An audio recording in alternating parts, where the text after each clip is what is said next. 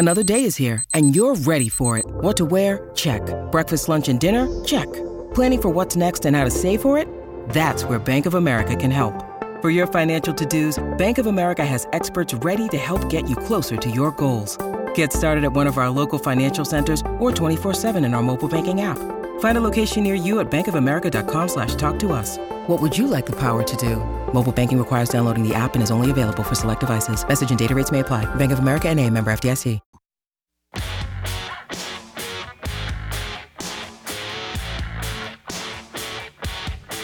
Inside Sports with Reed Wilkins is brought to you by James H. Brown and Associates, Alberta's precedent-setting injury lawyers.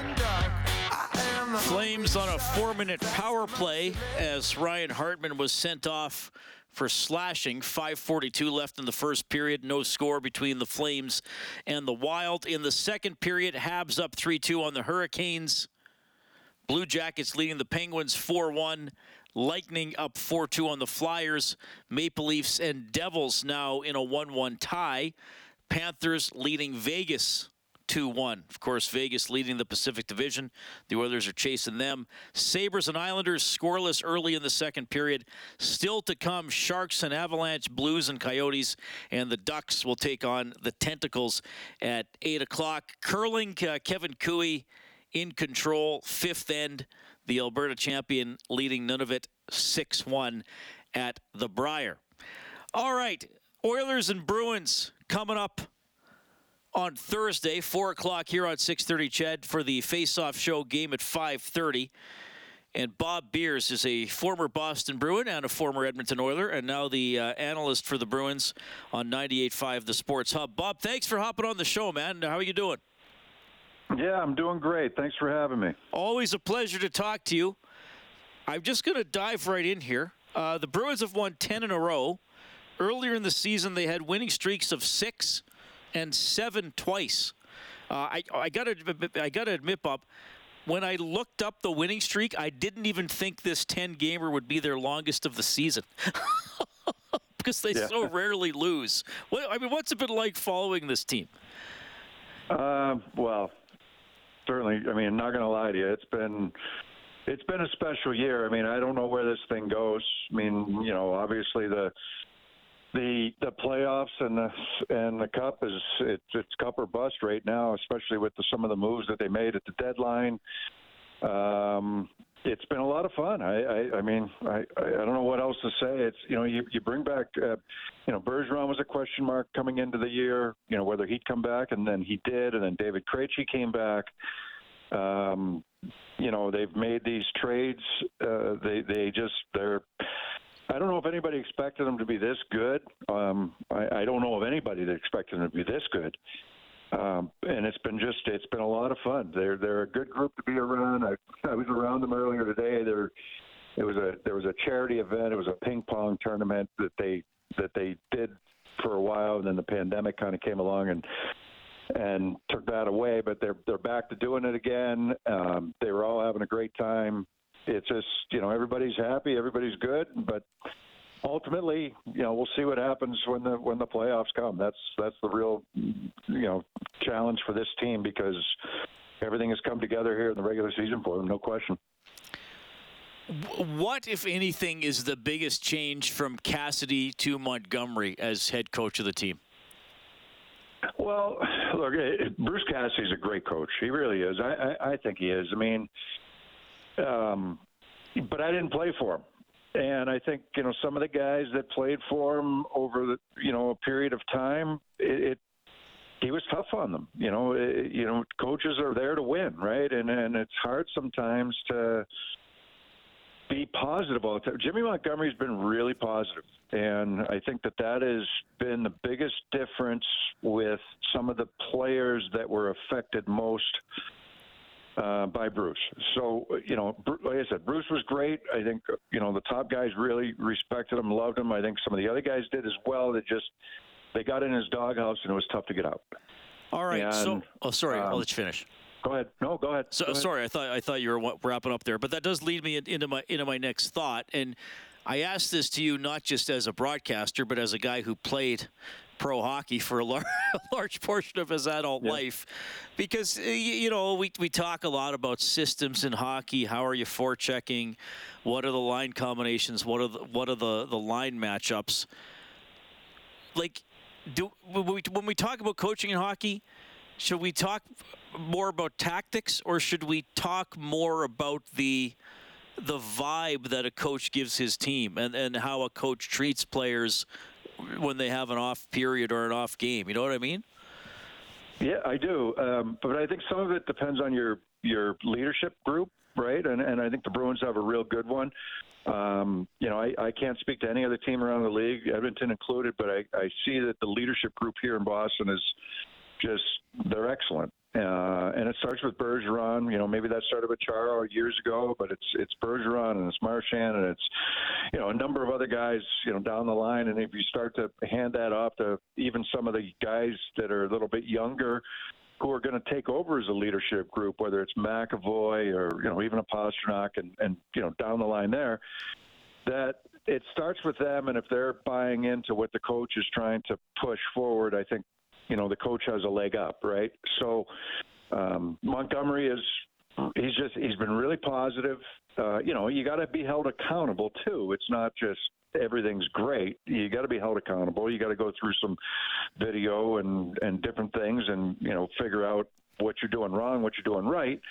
But he's got that leadership group in that locker room and and just around every day that's going to set the tone and kind of set the standard for what needs to be done here to do things right. I mean, look, you know, the guy from Edmonton, and I know Louis well, and you know, I got uh, Louis DeBrusk well, and I got a chance to meet up with him. We were in Edmonton last week. I mean, Jake's Jake's happy, you know, um, and I, I don't know. He, he played really well at the second half of last year. This year, he's been really good all year. He's been really consistent. He's played with Bergeron and Marchand most of the time. You know, he might switch around once in a while, but he's been with those guys most of the time. You know, uh, Brandon Carlo is really happy. Uh, Linus Ullmark is really happy. Um, I can go up and down the line. You know, Trent Fredericks had, you know, career numbers uh, at whatever he's got 10 or 11 goals you know it's just even the role players you know they they've been they've been happy and they've produced and they've reacted very well to a new coach behind the bench and a new voice behind the bench Yeah. Uh, well, just an incredible season for Boston and an, inc- an incredible scene in that division. As someone who follows the Bruins, Yeah. what did you make of that lead up to the trade deadline with the Leafs, the Lightning, and Boston? Because they didn't stand pat and say we rarely lose. They said we got to get better too. All, all in right? I mean it's all in. It's toronto was all in. Six new six new faces in their lineup. That's all in. Um you know, and and I know Tampa only made, I think they only made the one change, I believe, uh, with Jeannot, and they gave up a lot to get him, but they felt that you know he could help them, and he, they've been all in every year. And Boston, they did the same thing. I, I think they were done once they did the Orlov and Garnet Hathaway trade, and then when Taylor Hall went down with an injury and Nick Foligno went down with an injury, they had to kind of double down a little bit, and that's where they added Bertuzzi. So um, it, it's been a it's been fun, you know. And then the team that was the number one last year in the Atlantic Division, number one in the NHL last year, was Florida. I don't think they did anything at the deadline, if I'm not mistaken. So it's it's very interesting right now, and I think it's kind of wide open who gets into the wild card uh, here in the East.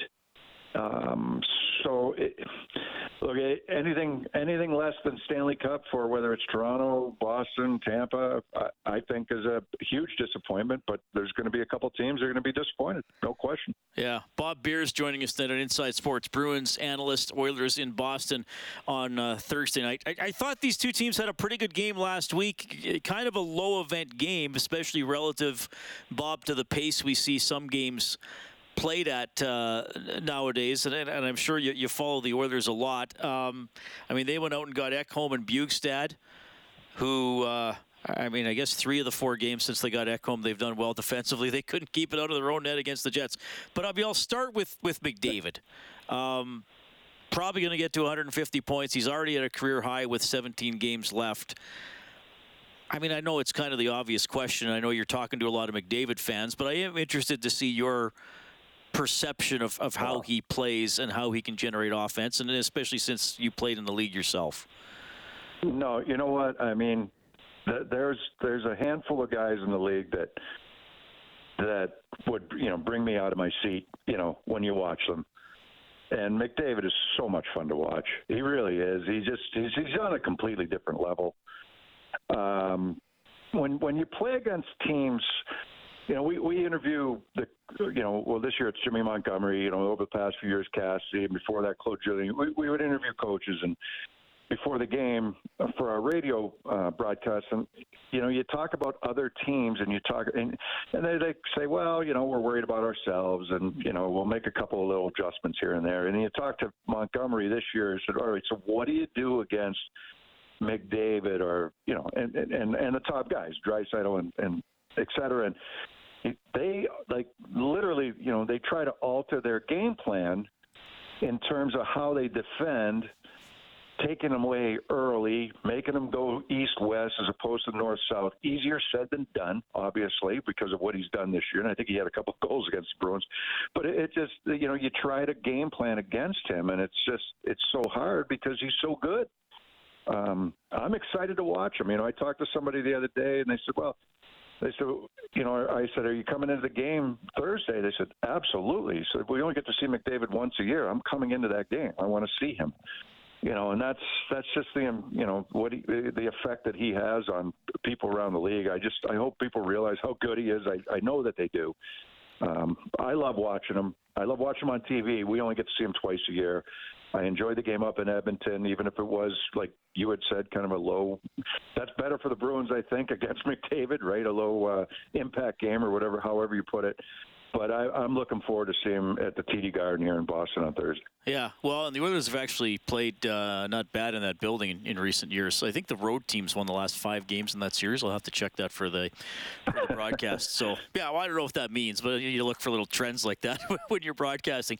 Um, I, I want to get a couple memories from your career. I mean, you played in the '90s when you came into the league, it was a higher scoring league than when you when you left it. Oddly enough, you kind of played through that transition.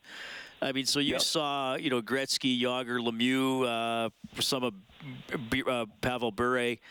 Was there a player that you just felt like, okay, I I might have to take my lumps. And, you know, like Alex Pietrangelo before Vegas was here a few months ago, I interviewed him and he said, look, I know McDavid is going to get my chances. So if he beats me, I just got to forget about it and move on. You know what I mean? Like you said, you can't yeah. you can't write up. Was there a player that made you feel like that as a defenseman? Oh, there were there were a lot. I wasn't that good. So well, you're pretty um, good. well, I was fortunate enough to be in the league, but you know, certainly not, you know, a top level guy. I mean, but um, I mean, I, I gosh, uh, playing when I was playing for Edmonton. I mean, watching Gretzky and Kurri come down on a two-on-one um, was was pretty was pretty scary. Um, but you know, they were playing for uh, L.A. at the time. Uh, there were, you know, I mean, Lemieux was phenomenal in those years. Uh, you know, I was with Boston and and and um, excuse me, Pittsburgh beat us uh, twice, uh, 91 and 92, and of course they went on to win the Stanley Cup in those years. Uh, in the playoffs, they beat us those years. Uh, you know, Boston lost to uh, Edmonton in, in 90. I unfortunately didn't get to play in the finals that year, but I got a taste. So, you know, th- there was so many top guys. I I always admired Stevie Yzerman just because he just works so hard he was always in your face and he was so talented. He was so good. Um, and he'd kind of come around when that's where Detroit really started to get good. Uh, you know, between him and Fedorov and, and, you know, players like that and go down the line. But, yeah, there, there were so many good players. But I, I, I do have a vivid memory of, of, of Gretzky and Kurri coming down on a two-on-one. I mean, like, what do I do? You know, what do you, you just pray, just shoot the puck wide, or you just let one guy take the shot, right? So, I mean, that's like, you know, again, you know, it's it's scary seeing those guys out there when you're, you know, you're, you're trying to make a living, but it's uh, those guys are so good. and, and, I'll, and I'll wrap I up. Mean, phenomenal players. Yeah, and, and I'll wrap up. I, I I don't think you ever traded at the deadline. You were traded in the first half of the season a couple times. Um, yeah. How you know, and, and the the Oilers players touched on it last week that they were happy to get Ekholm, but Tyson Barrie was a friend and a popular teammate. And uh, you know, there, there's a there's a human that has to move and uh, get into a new environment. How how difficult or maybe smooth were the trades uh, where you were in, in your life and career at those times? Oh, Reed, it was always difficult. Um, Oh, by the way, Ekholm, I, I was was high up on on a lot of people's lists around here in Boston as far as if he was available. So I think you guys got a good player there.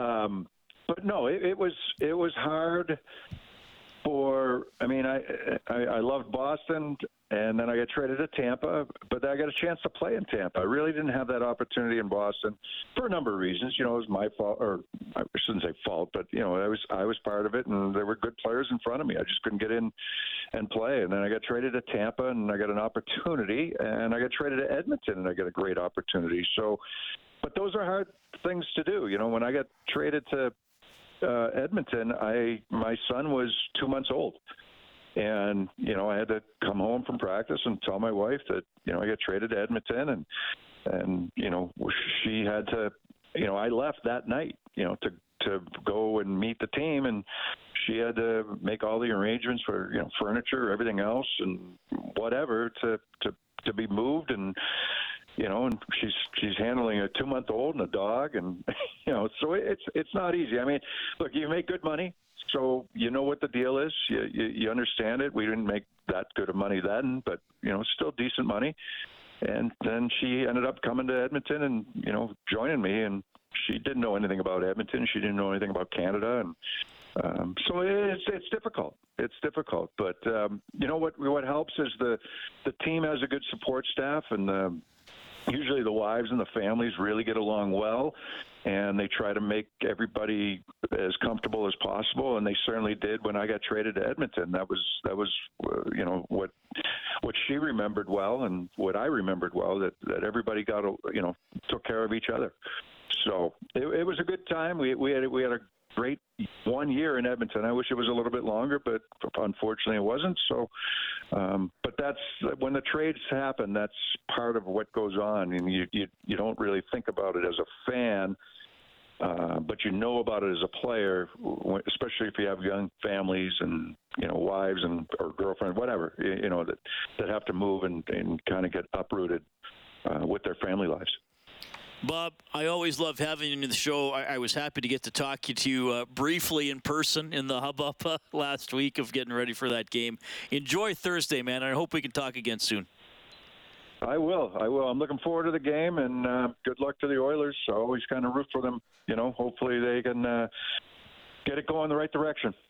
Right on. That is Bob Beers checking in from the Boston Bruins broadcast booth.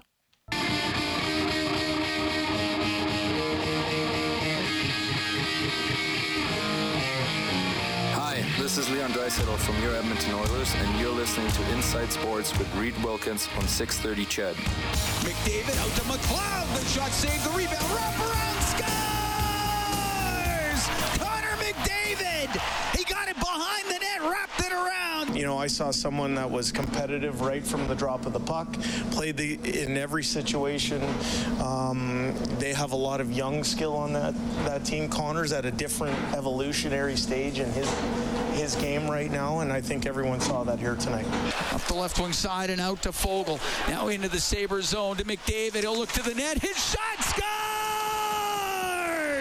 Connor McDavid goes five hole, and the Oilers are up 3 2. We talk a lot about momentum shifts, and that's an area as a team we want to get better at. Um, I would say this uh, you're going to Connor, and that's the finish.